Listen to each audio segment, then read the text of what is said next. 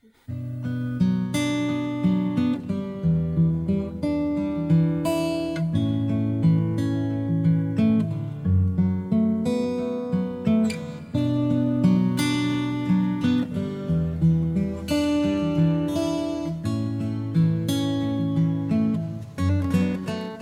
and welcome.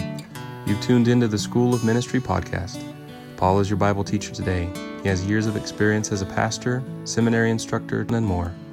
Later, you will be given information how to reach us. If you have questions you would like addressed, let us know. Maybe you have a need in your life and want to know how the Bible gives answers that apply to us today. Feel free to contact us. Now, enjoy the lesson. If you have your Bibles, open them please to Philippians chapter 1. We're going to start in Philippians chapter 1. We're going to look at one sentence. One sentence is all we'll talk about. Philippians chapter 1, beginning at verse 3.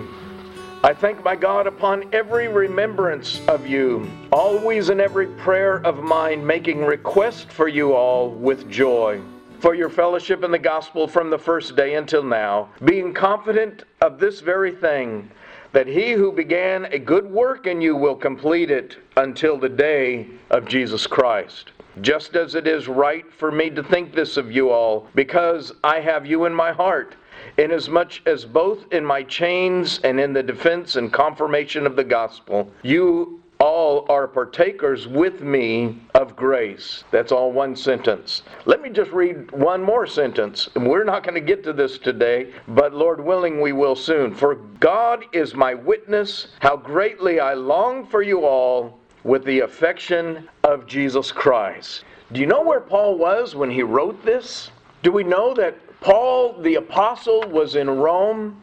He was chained to a Roman soldier, and yet he talks about joy. We're going to talk about the elements of joy this week and Lord willing next week. The elements of joy. He was lonely. Can you imagine? Now, I know what it is to sit in a prison cell. I don't know what it is to sit in a dungeon. You have a soldier that you're chained to. And Timothy, who really had Paul's heart, he really knew, as a matter of fact, that's what he says in chapter 2 and verse 20. He says, for I have no one like minded who will sincerely care for your state.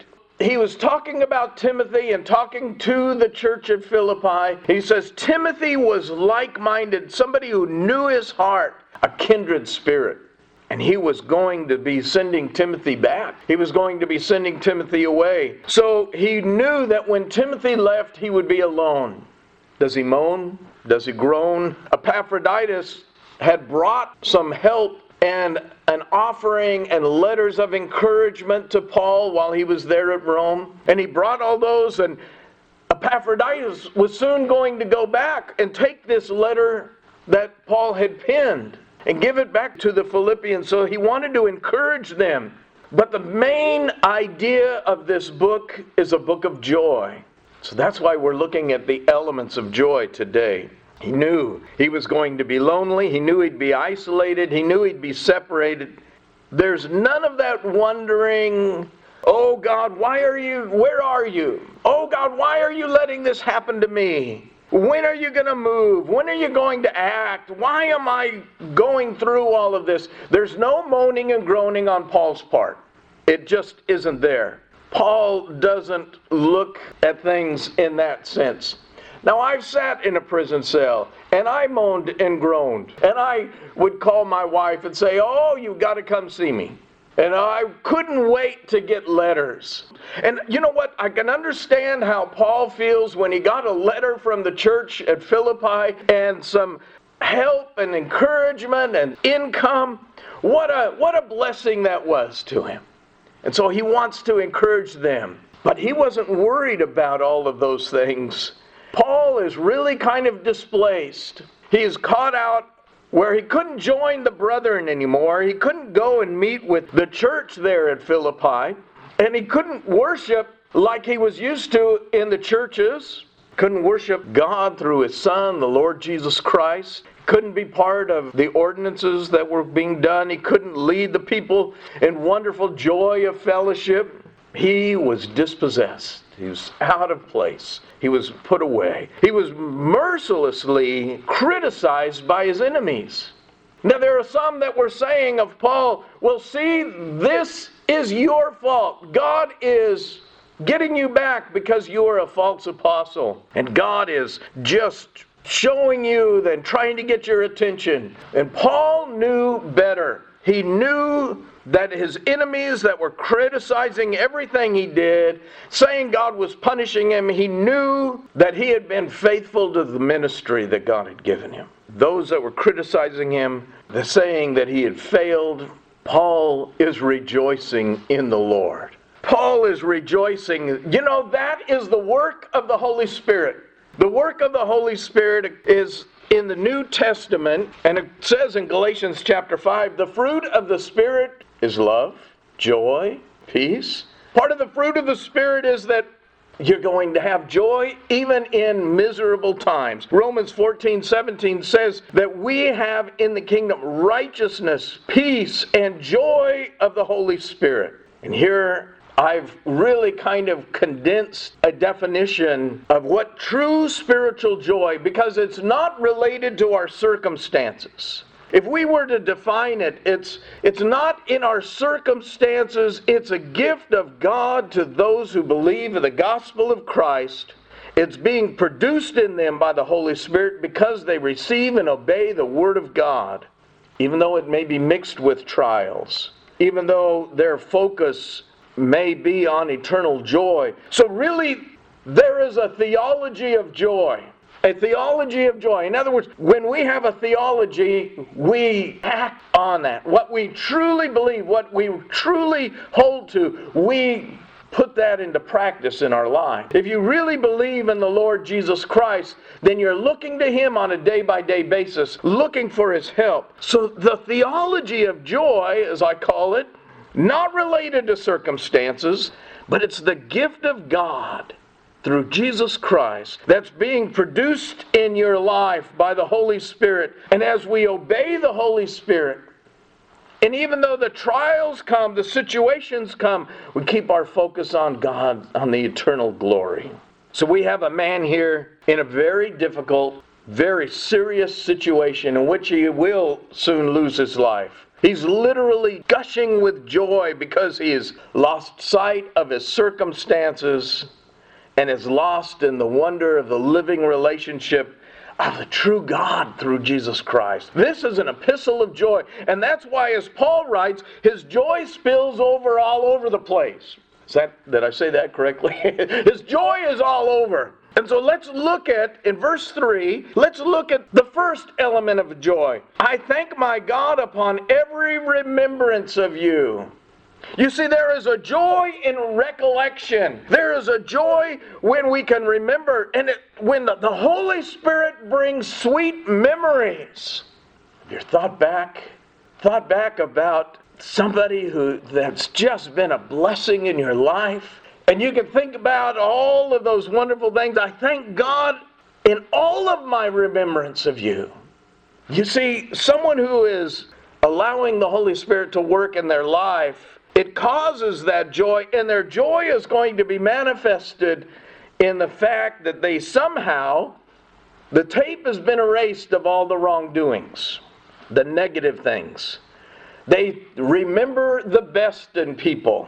That's what joy produces. It's the joy of recollection. The heart where the Holy Spirit produces joy is that He thinks about people's goodness, their kindness, their love, their care. It erases, they forget about all of the areas where maybe they've been done wrong, but they remember the sacrifice, they remember the compassion, and they forget the rest.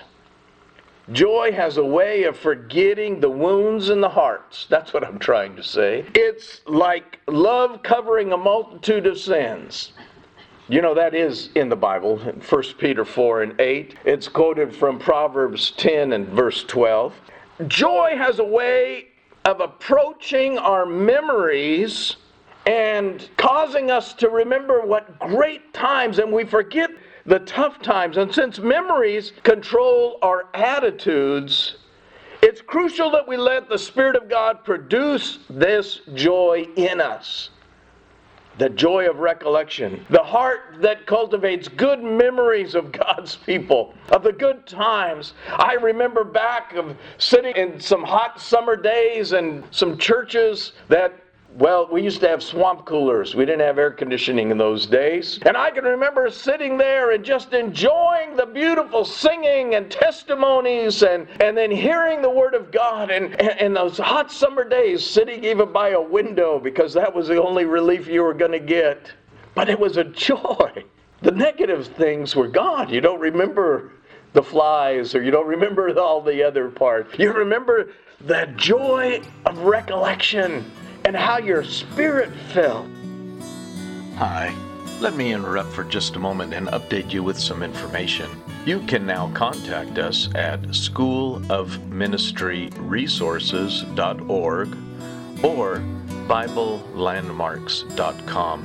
We also now live stream services on Landmark Stockton, all one word, .com, or you can see us on Facebook at Landmark Missionary Baptist Church of Stockton. We look forward to hearing from you. We would love to send you information. So thank you, and back to our podcast.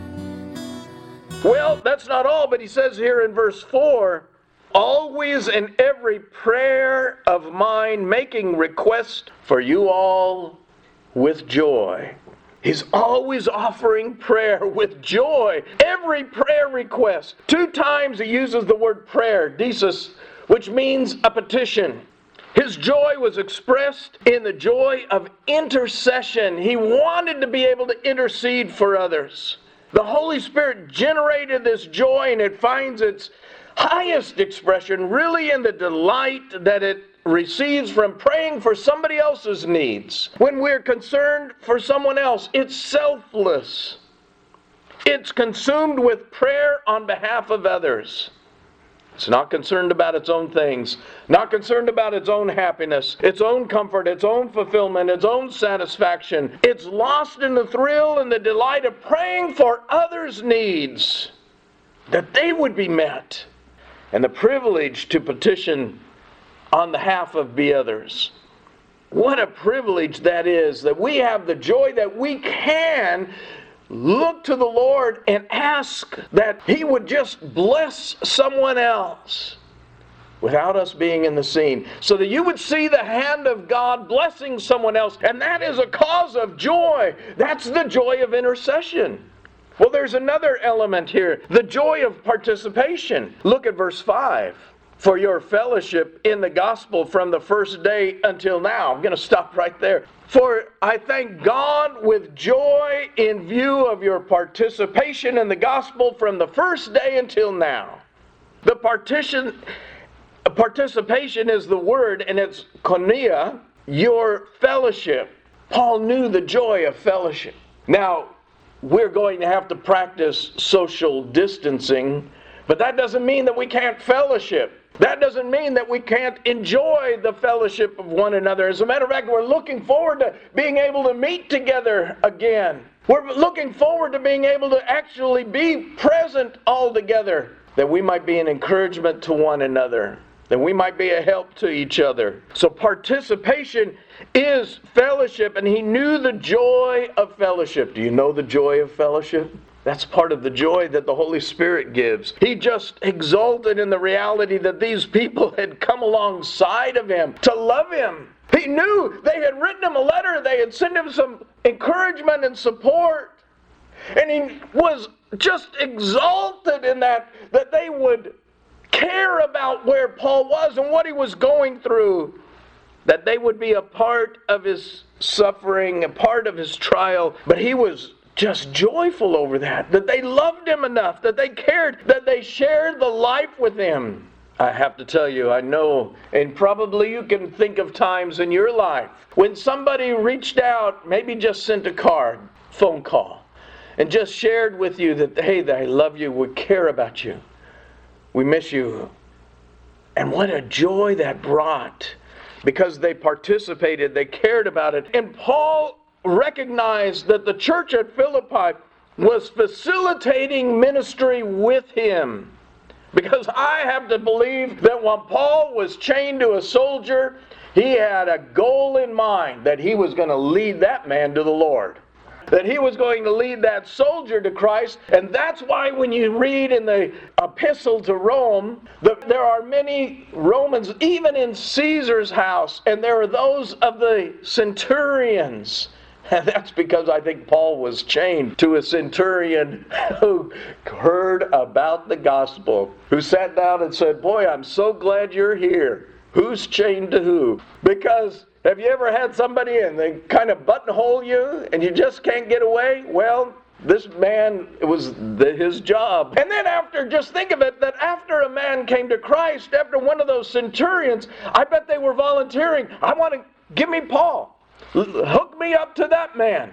I want to hear what he has. I want to grasp some of those things that, that he has in our life. Well, a joyful person is delighted to be part of the fellowship. A joyful person is delighted to be among the faithful. And perhaps it's a good time for us to do a little inventory in our lives to find out what is true joy as we reflect on our own heart.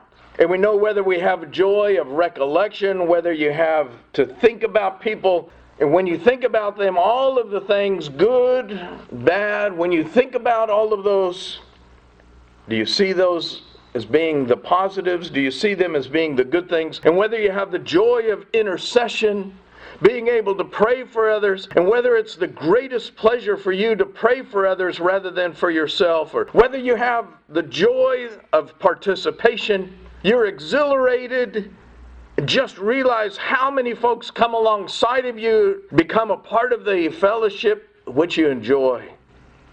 Are you thrilled with the privilege of being in God's people? Are you thrilled with the privilege of being a part of the Lord's New Testament church? Being a member of the church?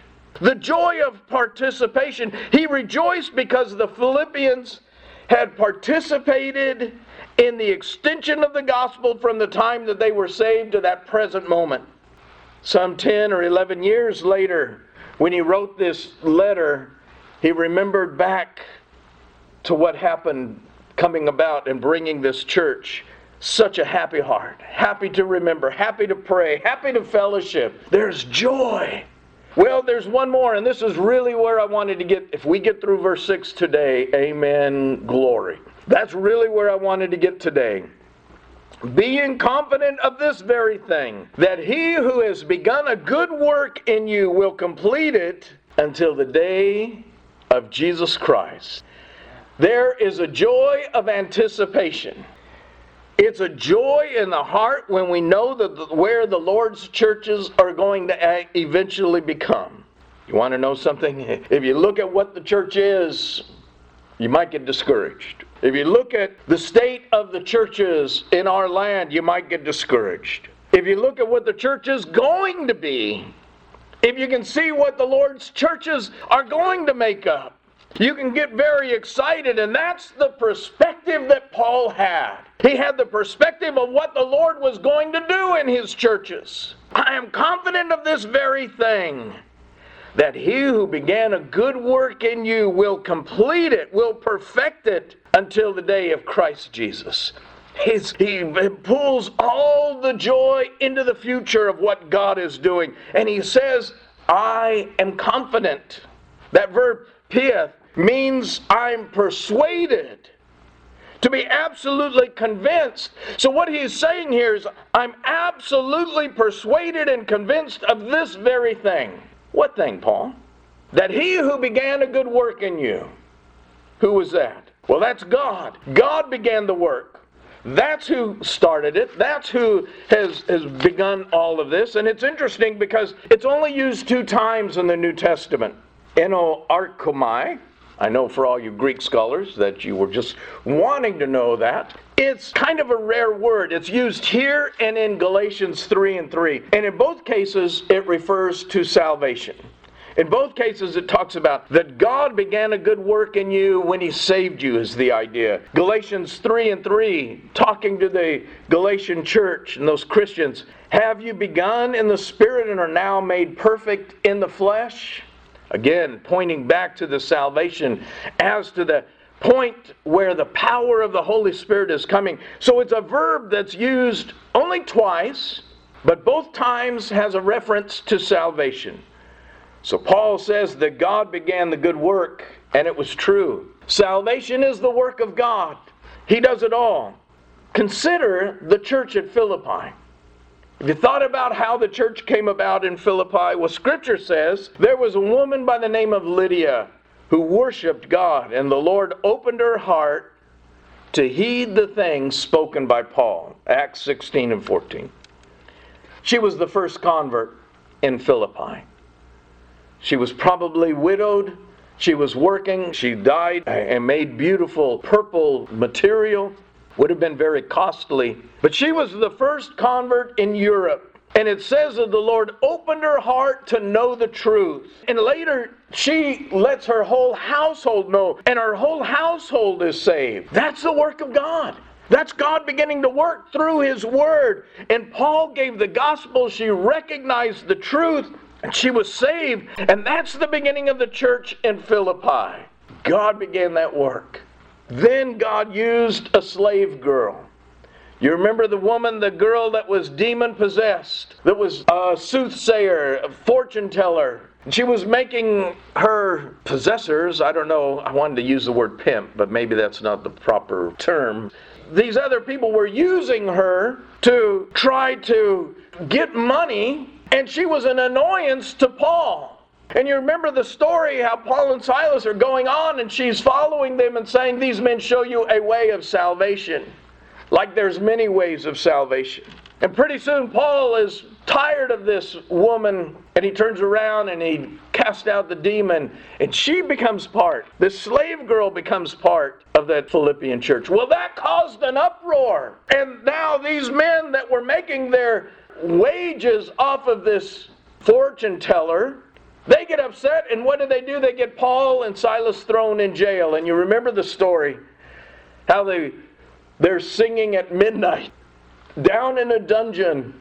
And the Lord comes and He releases everyone's chains and opens everyone's doors. And the Philippian jailer runs in and he's about to kill himself. And Paul says, No, don't do it. We're all here. Nobody's left.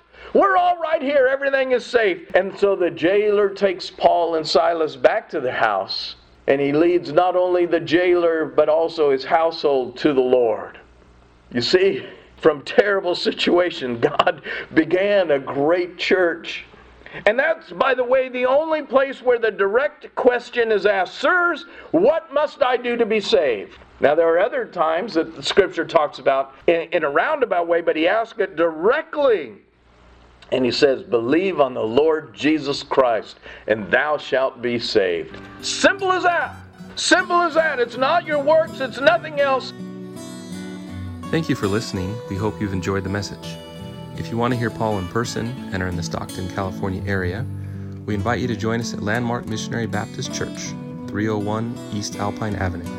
That's near the University of the Pacific. He brings the Bible message every Sunday at 11 a.m. and other times as listed. We trust you've been encouraged, challenged, or generally built up spiritually.